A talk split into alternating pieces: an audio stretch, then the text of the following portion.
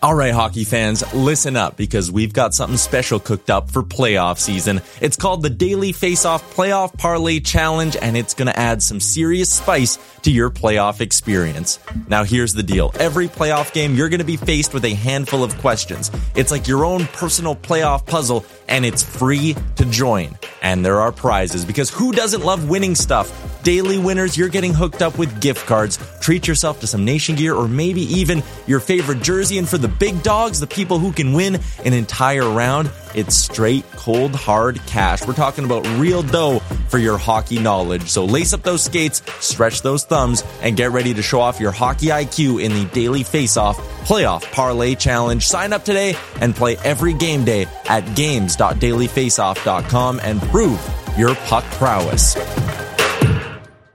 the UFC is coming back to Canada, everybody. It's been gone for 10 years. Now it's back in Vancouver at Rogers Arena, and it's going to be a good one. Saturday, June 10th, championship fight between Amanda Nunes and number five ranked contender Irene Aldana. That's not all. The former champion, Charles Oliveira, is taking on the surging number four seed, Beneil Dariush.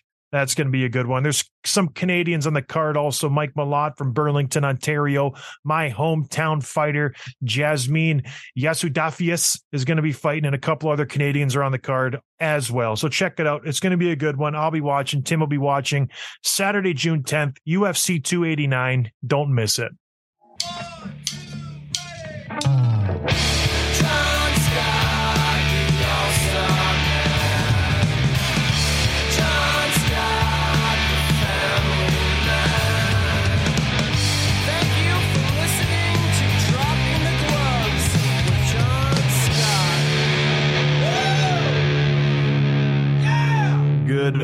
Morning, everybody. Thank you for joining us here on another episode of Dropping the Gloves. Nice Friday morning, Tim. How you doing over there in uh, North Carolina? I'm good. It's warm. It's getting into those hot summer, southern summer days, but I'm good. How you doing? You know, all right. Um, I mentioned to you a couple days ago about a dumpster fire. Oh, I, I don't know if you forgot, but karma's got a way of coming back and biting you in the behind. So I have called eh, how many teams and people dumpster fires over the years? Numerous. Arizona Coyotes, Ottawa Senators, Buffalo Sabres, I think got thrown in the mix. Lots of people and things I've called dumpster fires. Well, it came back, Tim. I got a call two days ago. And it was the my neighbor from my lake house up in Northport, Michigan and he goes, Your house is on fire. And I go, What? And he goes, Yep, the fire department's there. It's a pretty bad fire. You might want to f- come on up. And I'm just like, start freaking out. And then he goes, Actually, no, it's it's in the dumpster in front of your house because we're getting it renovated. We had a flood. And so there's a huge 20 foot dumpster in our driveway. One of the big guys that you, you know, would see at a job site. I guess it's been warm. There was an aerosol can in there somehow, maybe, and it combusted and it caught on fire. Now you're thinking like a little fire. I'll send a picture, I'll, I'll tweet it out. It's a massive fire. Like I'm talking flames 20 feet high, inferno. And you see the firemen just sitting in front of this fire, like, what do we do? Anyways, it was just funny. They put it out.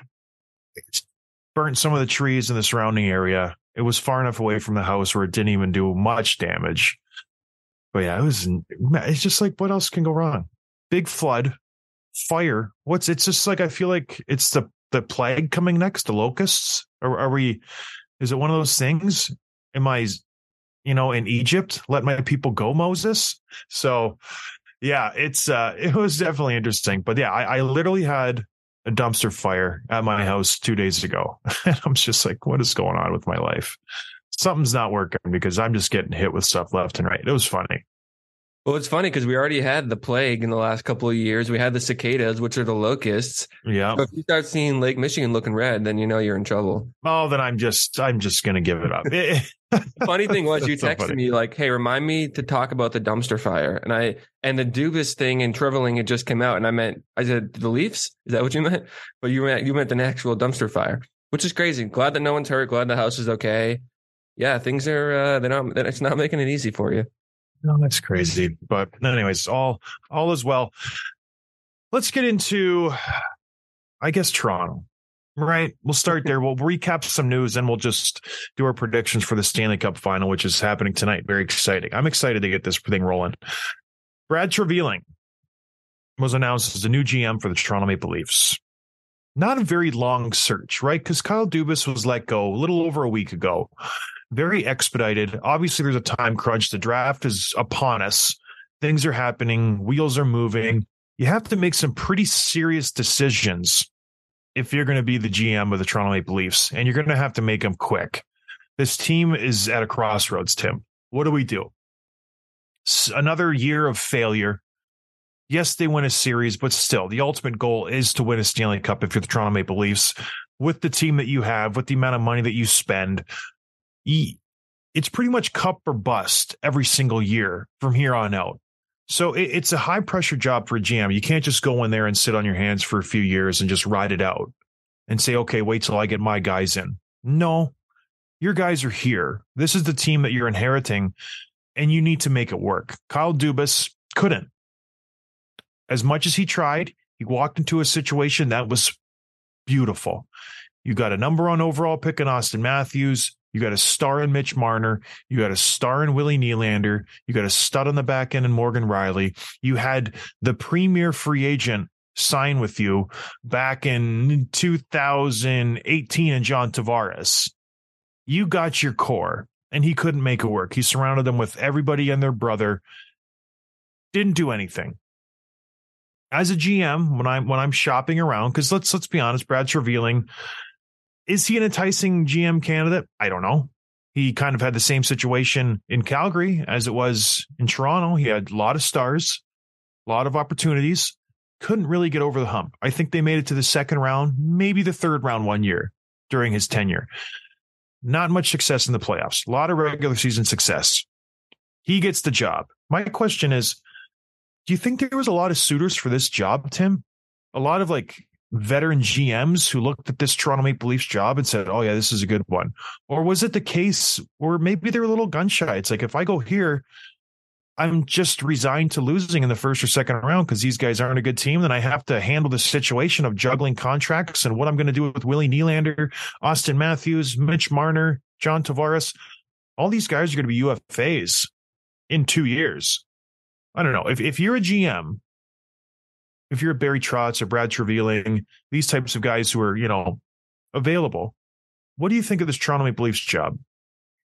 I don't think it was. Um, I don't think it would be hard to fill that position. There's a lot of ego in GMs. I don't mean that necessarily in a bad way, but you have to want the spotlight. You have to want the pressure. You want to be the head honcho of an organization. You've got to have an ego to want that job.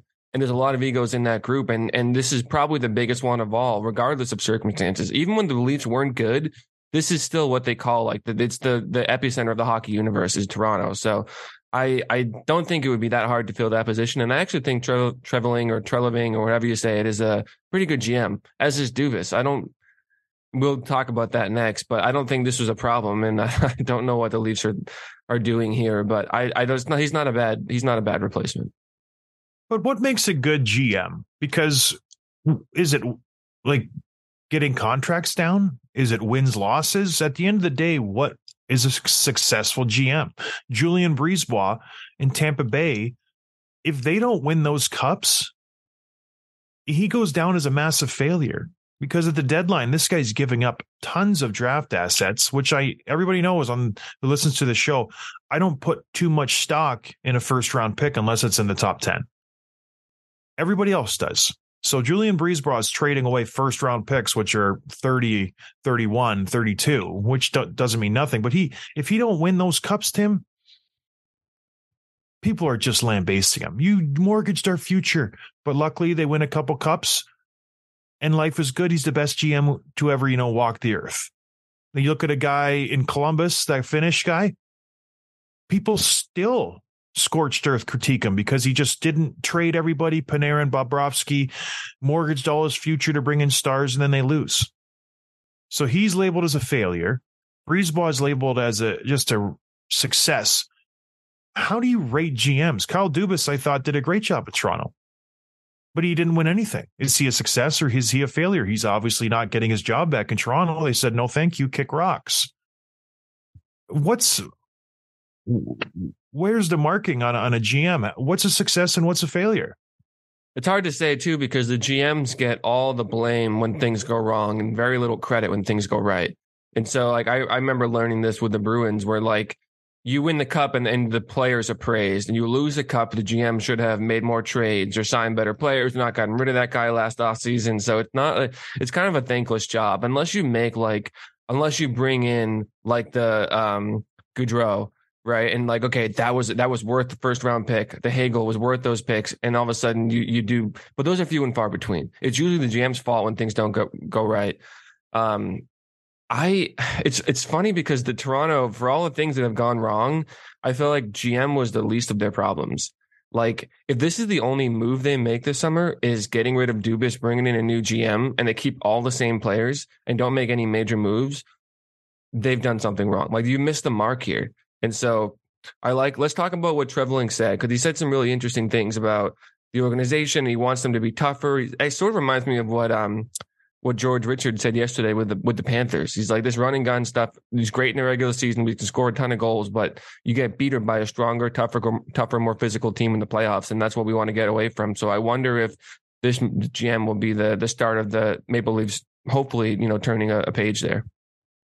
Yeah. So one of his first comments at the press conference was the success or failure of our team cannot just be placed at the feet of four players. Auston is one of the elite players in the world. We're not talking about a good player in the league. We're talking about an elite player in the world. Getting to Auston is a priority. That's priority number one. Okay. So same old, same old. No accountability. Let's let's let's spread spread the critique to the whole team. A guy on the fourth line making 875,000 is just as culpable as the first line guy making 12 million bucks. We can't place all the blame at the feet of four players. Why not? Why not? With great earnings comes great responsibility. Can we say that? If I'm yep. making 10 schmil a year, I'm expected to shoulder some of the blame. I, I don't want, I don't want my fourth line guy, third line guy, fourth, fifth, sixth D man getting the same amount of blame as my stud, my captain, my leaders. That's what you sign up for, you guys. Like that's what you get when you're when you're a top guy. When I was playing in the show, I didn't take any blame. I was a schmelt playing on the fourth line. If we lost, you think the reporters were circling my locker? No, they didn't care. Top end guys, rightfully so. That's your job. That's that's what you have to shoulder. That's why Panarin maybe didn't want to wear the C with the Rangers. He knows the game. Some guys like it, some guys don't. Trevilling's coming in and he's just he's making it easy for these guys already. I don't like this comment. I get it. But again, it's just the same old thing. He's trying to just make these guys happy. It's not your fault. It's the team's fault. No, it's their fault. It's just the same old stuff. I did not like this comment whatsoever. It drives me nuts. I, I would just, it would be so refreshing if someone came in. And I know we can't because he's a new GM and he has to be careful what he says. We don't want to lose Auston in free agency, this and that. Just come in and say, we need our top guys to be our top guys. That's it. What's wrong with that? They have to be better in the playoffs. And I know you don't want to, you know, make a bad first impression, but boy, oh boy. Auston Matthews is sitting at home going, this guy's in my back pocket. I I I don't have to work any harder, right? He said they were already texting. He was texting with Matthews and wants to build a relationship. I think he knew him already, and obviously, like the his main goal, what he's saying here is he wants to resign Matthews. That's his priority. And so, of course, he's going to say those things. Like, what else would you say in in that you're, you're telling the world that how much you love him? And regardless, I mean, I, I don't think that means that you can't also be tougher and also want to change his game or or round out his game. You're if he was signed him seven years and you're and then you're saying that stuff, it's kind of like okay, nothing's going to change. He needs to bring him back first is the first priority. and then you figure out how to adjust as a team moving forward. I, I don't think that those things are mutually exclusive. So Elliot Friedman mentioned that Treliving does not want to touch the core four. So if you don't mess with the core four, Tim, what what are his plans? What is Brad Treliving going to do with this roster to make it better? Because you you won one game in the second round. Like eh, you got, you got a long ways to go to win a Stanley Cup. What kind of things can you do with this roster? Well, it has to look at the defense first. Defense and goalies. I think they. I don't know. I, I think they they go with Samsonov like next year. He's really pretty good this year, but the defense is where they got exposed. Um, even Morgan Rielly, as good as he was, I think taking the pressure off him um, is going to be really important. And if you look at Treliving's draft and trade history, he loves some some defense. Listen to the guys he's uh, drafted and traded for. He's drafted Linus Anderson, Kylington, Adam Fox, Kuznetsov, Poirier. Traded for Hamilton, Hamonic, Hanifin, Stecher, Stone, Mackenzie Weegar, Zadorov. He signed Tanev and Kulak. He loves him some defensemen here. And there's a good, good range of size and physicality and skill and all those things. So that's his that's his MO, and that's exactly what Toronto needs. So I would think that's where he's gonna start. There's a lot of question marks. And they have like, I don't know, I don't have it in front of me how many of those are still signed, but they had like nine or ten like NHL caliber defensemen and you can make it, you know, the case not all of them should have been starting and they weren't. But I think this is where he's going to address some things this offseason. Yeah, the Leafs, they have some wiggle room there. Gustafsson's going to be gone. Justin Holl finally is going to be gone. Luke Schenn is going to be a UFA.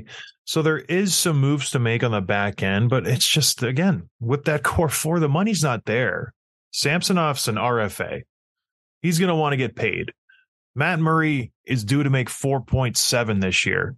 Joseph Woll is on contract. I don't think it's a two way. I think he's on a one way deal. It's going to be tricky. He's gonna he's gonna have to make some moves. There there's a lot of money left up front to spend, but you have to sign. I think seven guys. Like the only people under contract next year for the Toronto Maple Leafs: Matthews, Tavares, Marner, Nylander, Järnkrok, Lafferty, and Knies. That's it. That's seven forwards. I don't think you can play with seven forwards. So you're going to have to sign a lot of guys, and eh, you're going to need to get some guys to make some, you know, concessions salary wise. I don't think Michael Bunting is going to be back. I don't think Noel Acciari is going to be back. I don't think Ryan O'Reilly is going to be back. Those are big guys in the playoffs. You know, this this team could be drastically worse next year. And I said it this year when they made the playoffs. This is the best chance that the Leafs have. This will this is the best team that they will ever ice with Ryan O'Reilly, Michael, Michael Bunting, Kerfoot, Kämpf, Aston Reese, Acciari, Matthew Knies coming in. It's downhill from here, you guys. And it is. And Brad Treliving's going to have to thread the needle because there's a lot of stuff that can go wrong. If he wants to stick with this core four, good luck. Good luck. If that's his, you know, objective to keep those guys, I don't see it working. I really, really don't. You, you cannot surround them with enough talent to compete in this league. And we've seen it with the top two teams, Tim. You need production from the second, third, and fourth line. You'll die if you don't. You can't. We'll see what happens. I'm excited to see. Kyle Dubas, I think, is getting out at the exact right time. Speaking of Kyle Dubas, his little comment last week saying Toronto Maple Leafs are bust. He's not going to be anywhere else but Toronto. That lasted all about 12 hours because he just he was just announced as a new president of hockey operations of the Pittsburgh Penguins. Big time job. Big big time job. President of the whole organization, in control of everything. This guy's got his fingers in every part of that team. That's what a president of hockey operations done does. He's, you know, the right hand man for the GM, kind of gives him his marching orders. He does everything. He's Brendan Shanahan, but probably better because Shanny, I think, is just a joke. He jumps in there good decision from him, bad decision on the rise. They're on the back nine, maybe the back three of this, you know, golf game that we call hockey. What? Why? Why go to Pittsburgh? What do? Why Tim? It's a project for sure, and like if there's if there's a window it's like a millimeter, it's a centimeter open. You know what I mean? Like if if it's not closed completely, which it very well might be. And he had this nice comment. He goes, "The way that I view it, if people want to bet against Mike Sullivan, Crosby, Malkin, Letang, go ahead, but I'm not going to do that. I'm going to bet on those guys." And that makes sense about five years ago, right? But it's like ten years ago. I know.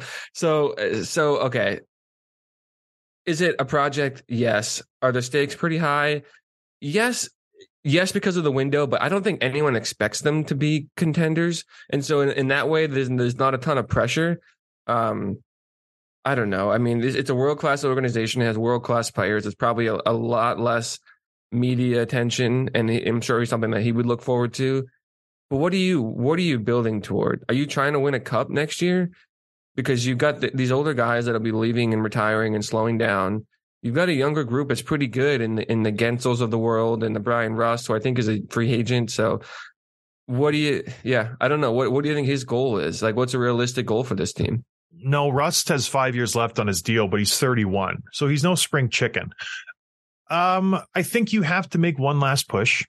You know, you're coming in with the expectation. He met with Sidney Crosby, had a long talk with him. I think he, he wants to give him one more kick at the can. You know, they didn't make the playoffs this year, which is unheard of for the Pittsburgh Penguins. I think this is the first year in 73 years Pittsburgh and Washington didn't make the playoffs. So it's been a while but I think he sold them on the fact that he can come in, find talent that people really can't see. Because again, much like Toronto, there's not a lot of money to go around. Yeah, I know they have 20 million to spend, but they only have, just like Toronto, I think seven forwards signed. They got to, you know, fill out the the goaltending situation. Are you going to bring back Tristan Jarry? There's money to be spent, but there's a lot of holes that need to be filled. So, man, it's such a weird thing.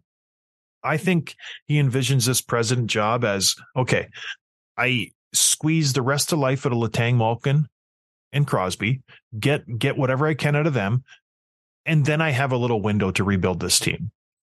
So I think he goes for the cup for one or two years, and if it doesn't work out, Crosby leaves, Letang leaves, Malkin leaves, and then you rebuild this team in your image. You got some good young players potentially but I don't even think any of these guys will be around when Dubas gets to the rebuild in a few years. You think they're younger, but they're not. Like Jake Guentzel's 28, Rust is 21, Rickard Rakell's 30. There's no good young players on this roster. I think they were the oldest team in the league. Their average age up front is 30. Their average age on the back end is 31. Eh, not not to work, you guys. So go for the cup for the next few years. Years trade some draft picks. Maybe you, you make it. I don't think they will. But then you start seeing them making some moves. Jake Guentzel's on the last year of his contract. I think he gets dealt. Maybe you trade Evgeny Malkin. Maybe you trade a Chris Letang. There's still some value there, even though they're 36 years old. But it's it's a strange choice for me. I, I thought he would have waited for the Ottawa GM vacancy to open up once Pierre Dorion gets fired this season because the Ottawa Senators are going to be just atrocious again, in my opinion. Um, and then go from there. But he he didn't. He took the Pittsburgh job. It's a huge job. You're the president of a team. There's only 32 of those in the world, so it's a big deal. But yeah, it was a very quick turnaround for him. Yeah, and he said so he's going to be um, the interim GM through July. So through the draft, it looks like well they look for a permanent GM replacement. So he's kind of elevated his job. And so one of the questions he got asked was about Tristan Jarry, who's got an expiring contract. He's a UFA. Do you bring him back or not? And he kind of said, "Well, I'm going to get to know Jarry a little bit. I'm going to watch the tape. I'm going to see what's available. Like basically everything. I'm going to unturn every stone and see what makes the most sense for this team." But Jarry, uh, he's been pretty good. He's been an All Star but he's been not great in the playoffs, especially. And when you think of Tristan Jarry in the playoffs, you think of him being scored on high glove. It happened over and over again. It's the first thing we we're all yeah. thinking about. So he's 28. Do you bring him back? You have Casey DeSmith, who's 1.8 million dollars, but he's a backup. He's not your guy. And so, what do you do with him? And he's asked about it, and he kind of said, "Well, like I said, we'll we'll look at everything, but that's probably the first and most pressing player um, and roster decision he's going to have to address." I think you let him go. He sucks in the playoffs. Like his his goals against against is over three. His save percentage is under eight point eight on average. Hasn't won a playoff series as a as a goaltender. Playing for a good Pittsburgh Penguins team going back to 2019 and 20. So you, you let him go, and then you then you maybe get a goalie in the draft. You pick up some young guy, much like an Ilya Samsonov was for Toronto, decent salary cap hit, and you just go from there. I, have said it time and time again. You don't need a fantastic goalie to win the Stanley Cup. It helps if you can get one, if you can snag a Vasilevskiy or a Shesterkin. But again, I don't think that's where you put the majority of your money. I don't think you get the biggest bang for your buck by getting a superstar goaltender. Look at the guys in the finals right now. Oettinger doesn't make a ton of money. And then you're rolling in with Adin Hill, you know, a Bobrovsky. backup. Huh? Bobrovsky. Bobrovsky, excuse me. Yeah. He is not supposed to be their starter. I think Lyon or Spencer Knight could have been uh, maybe Bobrovsky. Yeah. I'll, I'll give you that one. I'll give you that one. But I don't think you need a star goaltender to win a Stanley Cup these days. I really don't. So I, I don't think he brings back Tristan Jarry. I think he goes out and he finds some talent to skate with Malkin, Letang, Crosby, those guys, and you just try to maximize your your your strengths, which is Crosby, man. The guy's still got it. He's 35. I think he has a few good years left in him. All right. Anything else on these two things, Tim? No, I'm excited to. So the series starts tomorrow. Game. no, no. I want I got one more thing I want to talk about. I just wanted to make sure you're done with Pittsburgh. okay.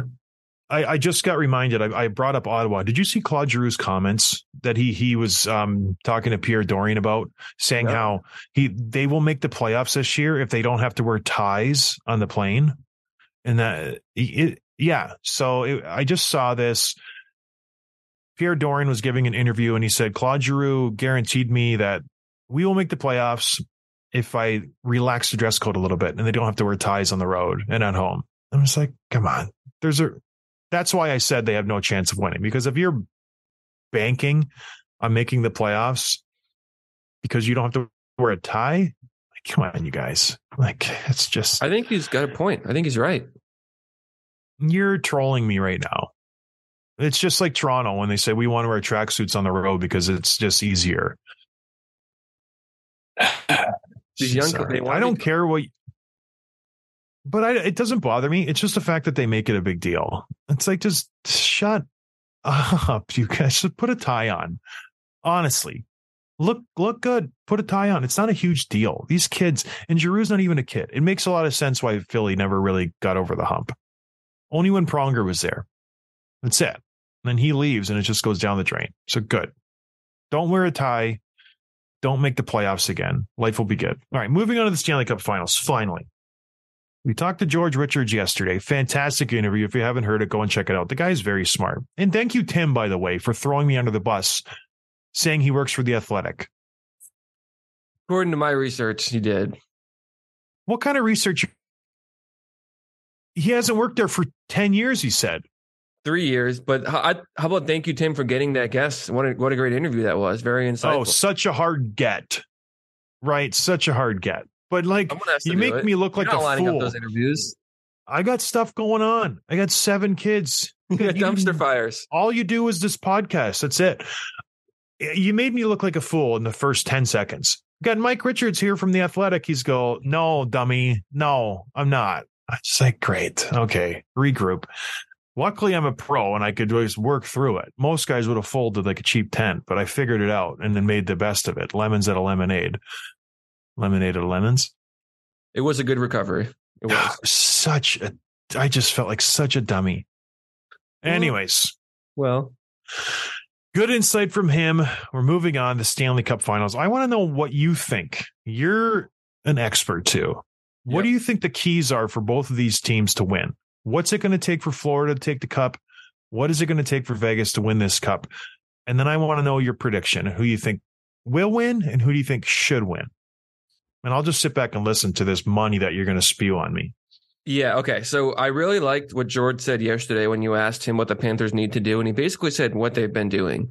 Like just keep doing what they've been doing. And, and I know it sounds like a simple, almost cop out answer because it is oversimple, but he's exactly right. And so that's what I've been kind of, I've been reflecting on as we think about our predictions for this. They've done everything right. They've won, what's their record? 12 and three, 12 and four. Like, yeah. it's crazy. I think it's 12 and 4 because they three in Boston, one in Toronto, nothing in Carolina. So like they just They lost three to Boston. yeah, game 7, remember?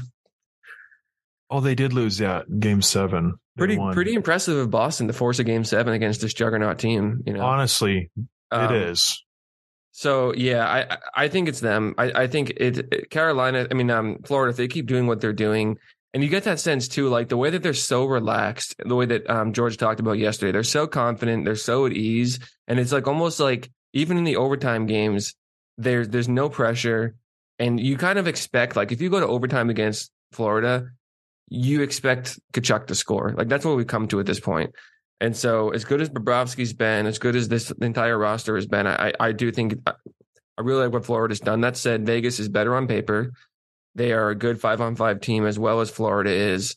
They've got probably a, the deeper roster. They've got some real star power. There's an interesting dynamic too, where um, Marchessault and Riley Smith were both players that were released from Florida in the expansion draft in 2017. And so there's like this whole like um, revenge tour dynamic going on. I don't know how important it is to them to prove those guys wrong, but that's kind of a cool dynamic too. I really like what they've done. Marchessault is like third or fourth in scoring in the playoffs in the last couple of years. Like he's super underrated. That said, my pick is Florida. I just wow. What they've done is just there's, there's something special happening with this group, and I I would say Florida. I think Vegas takes game one, but I think Florida wins this in six. Okay, good to know. I think the keys for me for Florida to win this series, you need to keep banging. You need Sam Bennett to just be a juggernaut in this series. You need Matthew Tkachuk to be driving guys through the wall. You need Ryan Lomberg to just be flying around like a caveman. You need Radko Gudas to be Radko Gudas. If you can't be physically effective in this series, which will be hard because Vegas is no slouch. They got Will Carrier, Keegan Kolesar, you got Chandler Stephenson. You have some big bodies on the back end and Whitecloud and McNabb. You need to make it hard on Mark Stone. You need to make it hard on Jack Eichel. I don't think they've been physically tested this offseason. I know Dallas was somewhat physical, not really. Edmonton's not known for their physical game. And then Winnipeg was a mess. So you need to get in those guys' faces. That's the only chance I feel like Florida has to win this series. Five on five, Vegas is going to dominate them. I think the special teams, as lopsided as the numbers seem right now, I think Vegas has progressed. You know, George made a good point. Their PK numbers are terrible because Edmonton was just, you know, unstoppable on the PP. But if you just get rid of that outlier, they've been pretty steady as she goes on the special teams. Vegas loses if Florida can affect Mark Stone and Jack Eichel with the physical play. Obviously, every team tries to do that. I think Florida has the guys who can do it. I think Sam Bennett has shown in every single series, he'll go up and he'll punch you right in the face and he'll bury you. He has been super effective in every single series. He did it in Boston. He definitely did it versus Toronto. He was their worst nightmare. Every single game, he was throwing highlight reel hits. He knocked Knies out of the series in the last game, just buried him in like the first shift. Matthew Tkachuk is going to do what he does, but it, it's going to come down to that physical play in my eyes. Can Florida affect the way Vegas plays? Vegas is an effective team. Vegas wins this series if they just continue to play five on five. They're they're they're a dominant team, top to bottom. They have more talent. They have more everything. I, I think Vegas, if they just play a normal game, they win. I think Bobrovsky will steal a game I think Adin Hill is a very good goalie. I don't think he's going to make many mistakes. How good would it be if he got hurt and Jonathan Quick played? It'd be so great. It'd be so fun to see that. But I just think they just have to keep doing what they're doing. As long as nobody gets hurt for Vegas and they can just stay focused and play their game for as many games as it takes, they will win this series. They get scored on first. Who cares? They come back. They've done it all playoffs long. Just keep it in, keep it in regulation and they'll win this series. So I'm taking Vegas. As much as I want to take Florida, as much as I would love to see that storyline kind of wrap up with the tidy little blow, Florida wins the playoffs and wins the Stanley Cup, and Matthew Tkachuk gets to just shove it to Jonathan Huberdeau and Daryl Sutter and have a parade down Calgary, red the red mile. I don't think it's going to happen. I think Vegas is going to slay the dragon. They're going to win the Stanley Cup that they should have won three or four years ago and it's going to be a great story. And Jack Eichel is going to be redeemed, redemption for Jack Eichel after he was just trashed by me. I, I trashed Jack Eichel for going to Vegas too. I I did not hold back. He has completely turned the corner, and he's having a great offseason. So. I like Vegas, even if Bobrovsky's standing on his head. I don't think they can withstand the onslaught that is just the Vegas Golden Knights. They're a good team. They don't put a lot of shots on the board, but when they do, they're great A chances. Barbashev having a great postseason. Jonathan Marchessault, you mentioned it. They're they're really really well rounded. When you got William Karlsson, Reilly Smith, and Mike Mike Amadio on your third line, that's that's a tough third line. I think they're going to eat up Anton Lundell Or no, they'll probably face off versus Barkov. I feel like they'll eat up Alexander Barkov, Duclair and Verhaeghe. So I don't know, Tim. I'm taking Vegas. You're taking Florida. Looks like we're at a crossroads. We'll see what's going to happen. Should we bet some breakfast on it? You already owe me like a dozen breakfasts. You're never gonna. You got to start door dashing me breakfast. Oh, we can't mention DoorDash because we don't sponsor them anymore. It's funny that the one time we had breakfast last year, you bought it for me. Isn't that funny? Ironic. Isn't it ironic? Alanis Morissette. All right, everybody. Well, thank you for listening. Stick around. We got a pretty great interview with Mike Malott, the pride of Burlington, Ontario. He's fighting this upcoming UFC 289. Check it out. It's going to be a good one. Other than that, we'll talk to you guys Monday. Recap game one and two of the Stanley Cup finals. Cheers. What's going on, everybody? Welcome back to Dropping the Gloves. Here we got a good one, a different one, Tim. You know, usually we get fighters from hockey, maybe a boxer every now and again. This time we got a UFC fighter, completely different realm. I'm used to fighting on the ice. This guy's used to fighting in the octagon. Mike Malott is here, proper Mike Malott from my area, my stomping grounds, Burlington, Ontario, more exact, Water Waterdown, Ontario. Nobody would know yeah. where that is unless you're from the the Golden Horseshoe, as we call it. Mike, how are you doing? Thanks for joining us, man. Great, John. How are you?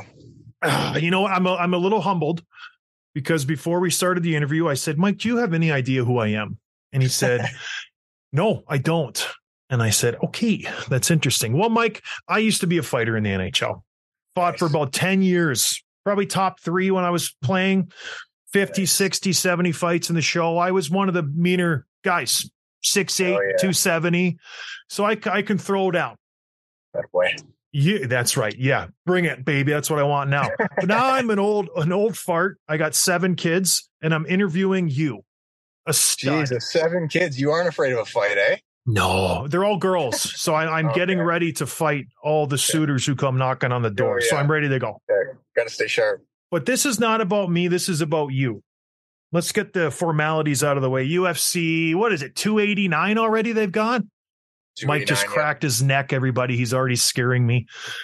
UFC 289 coming up. You got your third UFC fight. You're going for a 3 0 record in the UFC. You're a stud, up and coming Canadian. First and foremost, why UFC? You're a Canadian kid. Why not hockey? Your brother plays hockey. Did you ever have aspirations of the NHL? Oh, yeah, man. I think, you know, I don't think there's a Canadian kid out there that doesn't have aspirations of playing in the NHL. I just realized pretty early on when I was barely making single A team and barely getting played that it was not in the cards for me. Um, hockey just didn't come to me super nat, you know, it wasn't, wasn't as natural as, as some other things. And when I first saw MMA, I, it, it clicked with me. And once I started training, maybe it was all in my head, but I felt like I was a natural at it. I felt like it came to me easily. I felt like I understood it a lot easier than other people. It almost felt like a calling. So I kind of had that delusional obsession right off the bat. Like this is meant for me and I'm, I'm meant to do this.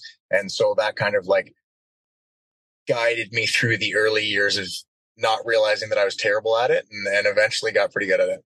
Did you ever, uh, outside of the UFC, because I used to get into fisticuffs as a kid, did you cut your teeth on the street or was it always regulated, you know, in the gym?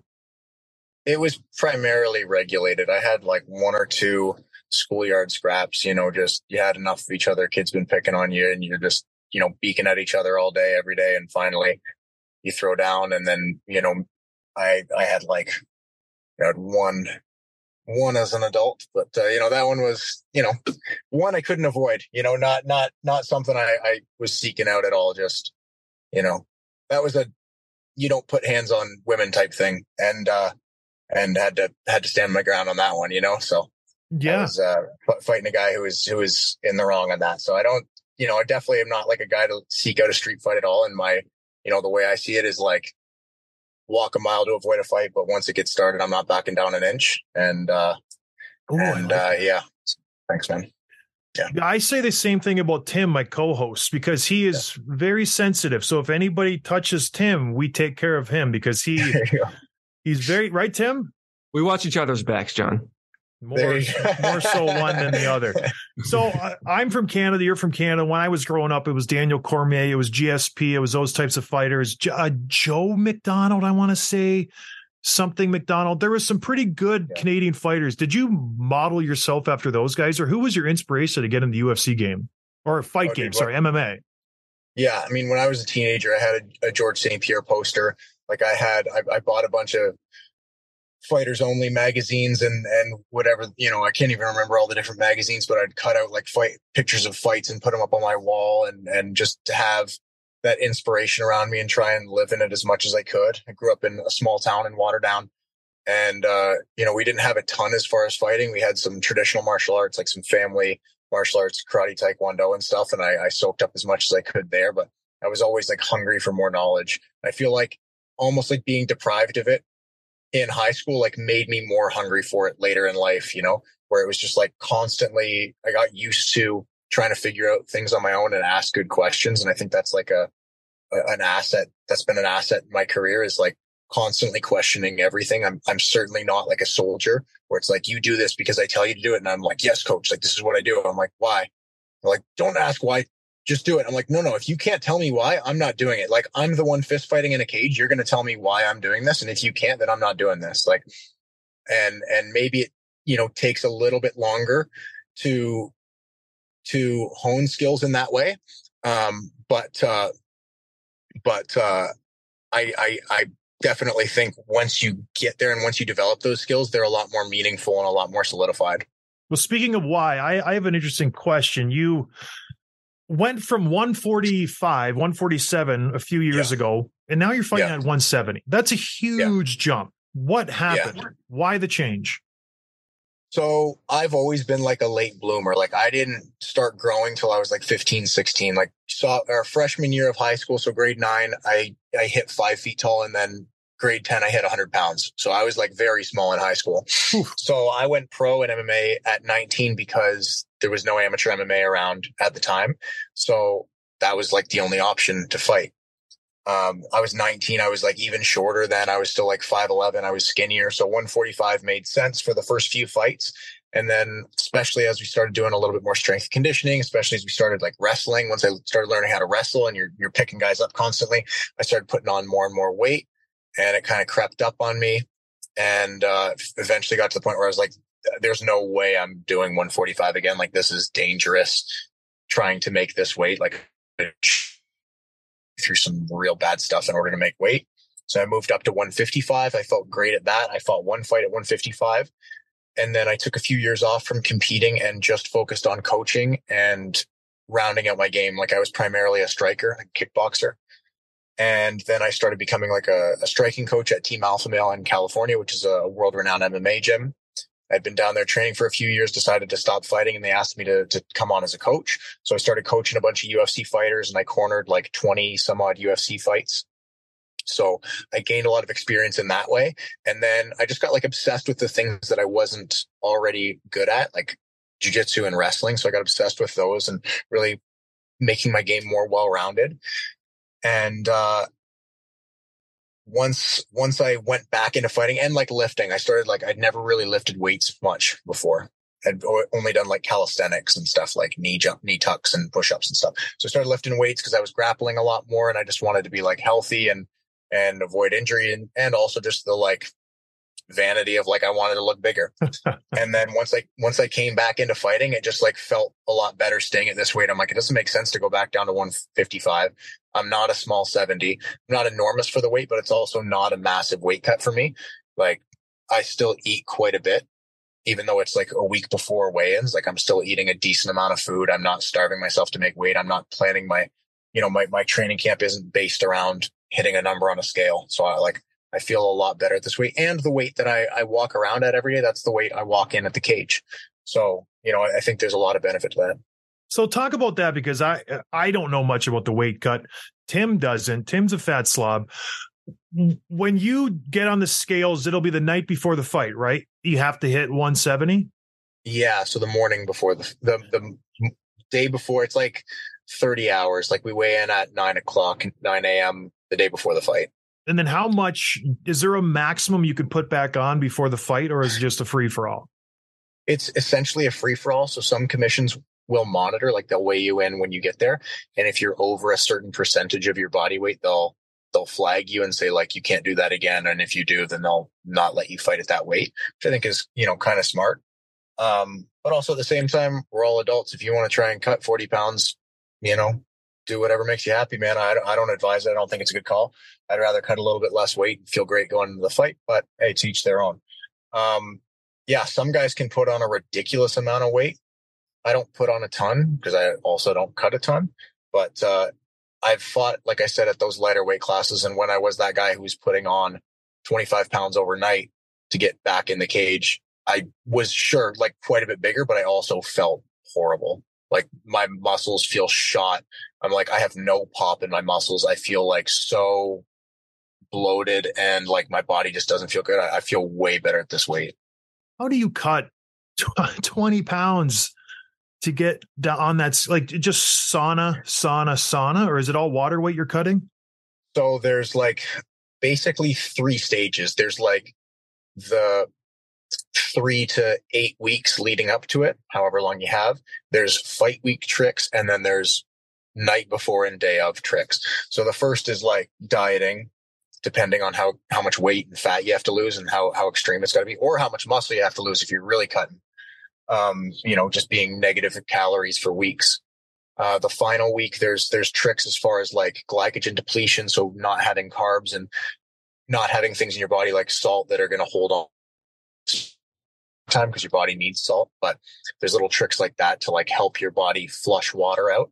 And you do like a water load. So leading up to the fight, you drink more and more, or leading up to weigh-ins, excuse me, you drink more and more and more water, getting your body used to flushing water out. And then you basically suddenly cut it off and your body still thinks that you're to fl- re- replenish that water that you're easily sweating, excuse me, and flushing out and it takes a while for your body to recognize like oh no this there's not more coming so it doesn't seize up and, and hang on to water but yeah that last 24 hours is essentially just sweating it out so sauna epsom salt bath um, you know bunch of different techniques some guys like to work out and try and sweat the weight off that way i don't i don't advise that i don't think that's the smartest way to do it but to each their own man so when i was in the nhl and I knew I was going to have to get into a fight, which was quite a bit. You know, you fight a lot in the NHL every couple of weeks. I would be a nervous wreck. You know, I, I know I'm going to get in there and fight some guy who's 6'5, 250, and he wants to kill me. I would be up all night, 2, 3 a.m., and I, I, I couldn't handle it. It was the worst part of fighting. What's it like for you? Because you, mine was week to week. You have two months, three months to figure out Adam do you know everything about this guy? Like what he eats for breakfast? What's your mental state like going into a fight? Like they close the cage and it's just you two. So I like to study guys, which I did for this one, but I'm not one of those guys who overstudies. Like I don't need to know what this guy's favorite color is. Like I don't need to know everything about this guy, right? So I study him. I've watched his fights. I've seen things like I've seen enough where I'm like, okay, he's good with that. We need to watch for that and I'm like, he makes mistakes when he does this. That's where that's what we're going to capitalize on. So those are like, or or what are his habits, or like what does he continuously, what does he tend to lean on, or something like kind of obvious that you'll see right away, like is this guy right-handed or left-handed? So actually, that's not necessarily. Does he stand southpaw or orthodox? This guy stands southpaw, um, which typically means guys are left-handed, but not necessarily, especially with this guy with how uh, actively he throws his right hand. I have his suspicions that he's right-handed uh, but it doesn't really matter. Um, but I don't, I'm not watching this guy every single day. I have my coaches watch him more than I do so that they can bring things to the table and just say like, Hey, let's watch for these things. This is what we need to, to be aware of. But at the end of the day, it's like, this is my fight. He's just in it. So like I'm focused on myself, right? Like I'm focused on what I'm bringing to the table. I'm focused on my weapons. I'm focused on what I've been working on for the past basically 20 years and what I bring to the table. So, Mike, I haven't watched a lot of UFC fights, and I'm guessing for some listeners, it's probably true for them as well. I'm going to watch yours next week. What, what do you tell people that haven't seen it before? Like, what should I watch for? How do, how do I help understand and put some context into what I'm watching when I see your fight? Of course, there's like a massive technical side to MMA, and there's there's a you know I could go down this rabbit hole for for weeks. You know, we could do podcast after podcast all day long, and I could I could I would never run out of things to break down and I am still learning new things about this sport. But I think one of the most beautiful things about fighting is like it's extremely easy and accessible for people to understand. Like when you when you watch a fight for the most part, even if you're not well educated in what's going on unless it's like a super technical thing on the ground. If you're watching a fight and you think one guy's getting his ass beat, he's probably getting his ass beat, right? Like you, you're probably getting beat up. If you're, you know, if you're on bottom eating shots, you're probably not the guy winning. So I honestly find that to be like one of the most interesting things about MMA is it, it's not, you don't, you know, of course, learning the rules helps and learning the technical aspects of, of grappling and, and when to be on top and when to pace and when to use energy and when to, when to explode, when to not explode. Um, and figure out like what's intelligent about a fight. But I love fighting because it's like you watch, you, you know what's going on for the most part. All right. One more and then we'll let you get out of here. You got to go do your therapy, whatever you do with your sister. We're back in Canada, Vancouver UFC. What can we expect? You know, you're nine and one. Adam Fugitt, Fugitt from Eugene, stupid name. What can we expect out of the, the proper Mike? How is this fight going to go? I would say I'm like a fairly analytical person, so I'd say like let's look at the numbers. I have nine wins and I have nine first round stoppages. So if I'm looking at history repeat itself, I'm looking at me getting another win and getting a stoppage. Am I going to knock this guy out or am I going to submit him? Well, I'm a Brazilian Jiu-Jitsu black belt on the ground and I came from a striking background and I was one of the striking head striking coaches at Team Alpha Male. I have four wins by first round knockout. I have four wins by uh, first round submission, two of which, uh, three of which are strangles and three of which are uh, limb limb locks, so arm locks. And then with my my knockouts on the feet, I have two knockouts with punches and I have two knockouts with knees. So my oh, prediction for this fight is I get another stoppage. I think I'm one of the more unique guys in the UFC as far as the diversity of weapons and ability to finish fights. I'm not a guy who's like a one trick pony. While those guys can be dangerous, someone like a Conor McGregor, we all know he's got a massive left hand, right? And it's it, it, it that's not to say it's easy to fight a guy like that because he just has a big left hand. It's like he's really good at finding that the home for that. I'm really good at finding the home for, in my opinion, a large array of weapons. So I think that's a hard person to to prepare yourself for. So I don't I don't really care whether it's a knockout or or a submission. Like I don't I don't care if I beat this guy by strike or by strangle. All I want to do is either have the ref peel me off or have him tap out and ask for for a way out. Tim, have you ever knocked anybody out No. Have you ever strangled someone to sleep? My little brother, when we were little, maybe.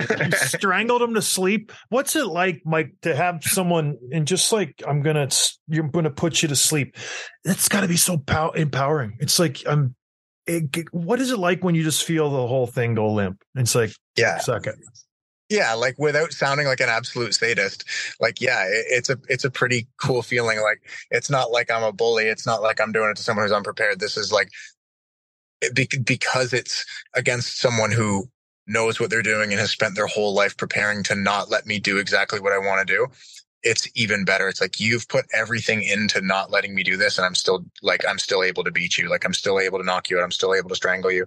And you know, there's I, I like different finishes for different reasons, but submission's one of my favorite things because the person is aware of what's going on. It's not necessarily a surprise. And they're still like, all right, man, like they tap out and they're like, please, please stop. Like I need the third man in this cage to, to rescue me essentially. So that's essentially, that's like why I, I really like submissions. He's a bad man, Tim. No thanks. I would not want to. I would not want to. You know, we came in. I, I am fully six seven two eighty. I don't want to either. But no, Mike. I'm like six eight, six eight and three quarters. But oh, whatever. My bad. My bad. My bad but I'm a fat slob now, so it doesn't matter. Uh, uh, yeah, this has been a great interview, Mike. I, I don't want to take any more of your time. You got to fight in nine days. It's insane. Every, all of our listeners, I want you guys to watch it. UFC 289. I know Nunes is there. I know Oliveira is there. Who cares? They're bums. Go in there to watch Mike Malott, proper Mike Malott from Burlington, Water Down, Ontario. I'm excited, man. Good luck and good luck with everything after that. I, I hope uh, you do good things and uh, you rise the ranks. We'll be watching. All right, everybody. Thank you for listening. Mike, good luck. Cheers, buddy. We'll talk to you after the fight, hopefully. Thank you, boys. Appreciate it. All right. That was Mike Malott, everybody. Have a good one. Thanks for listening to Dropping the Gloves with John Scott, a member of the Nation Network of Podcasts. Subscribe wherever you get your podcasts from to never miss an episode.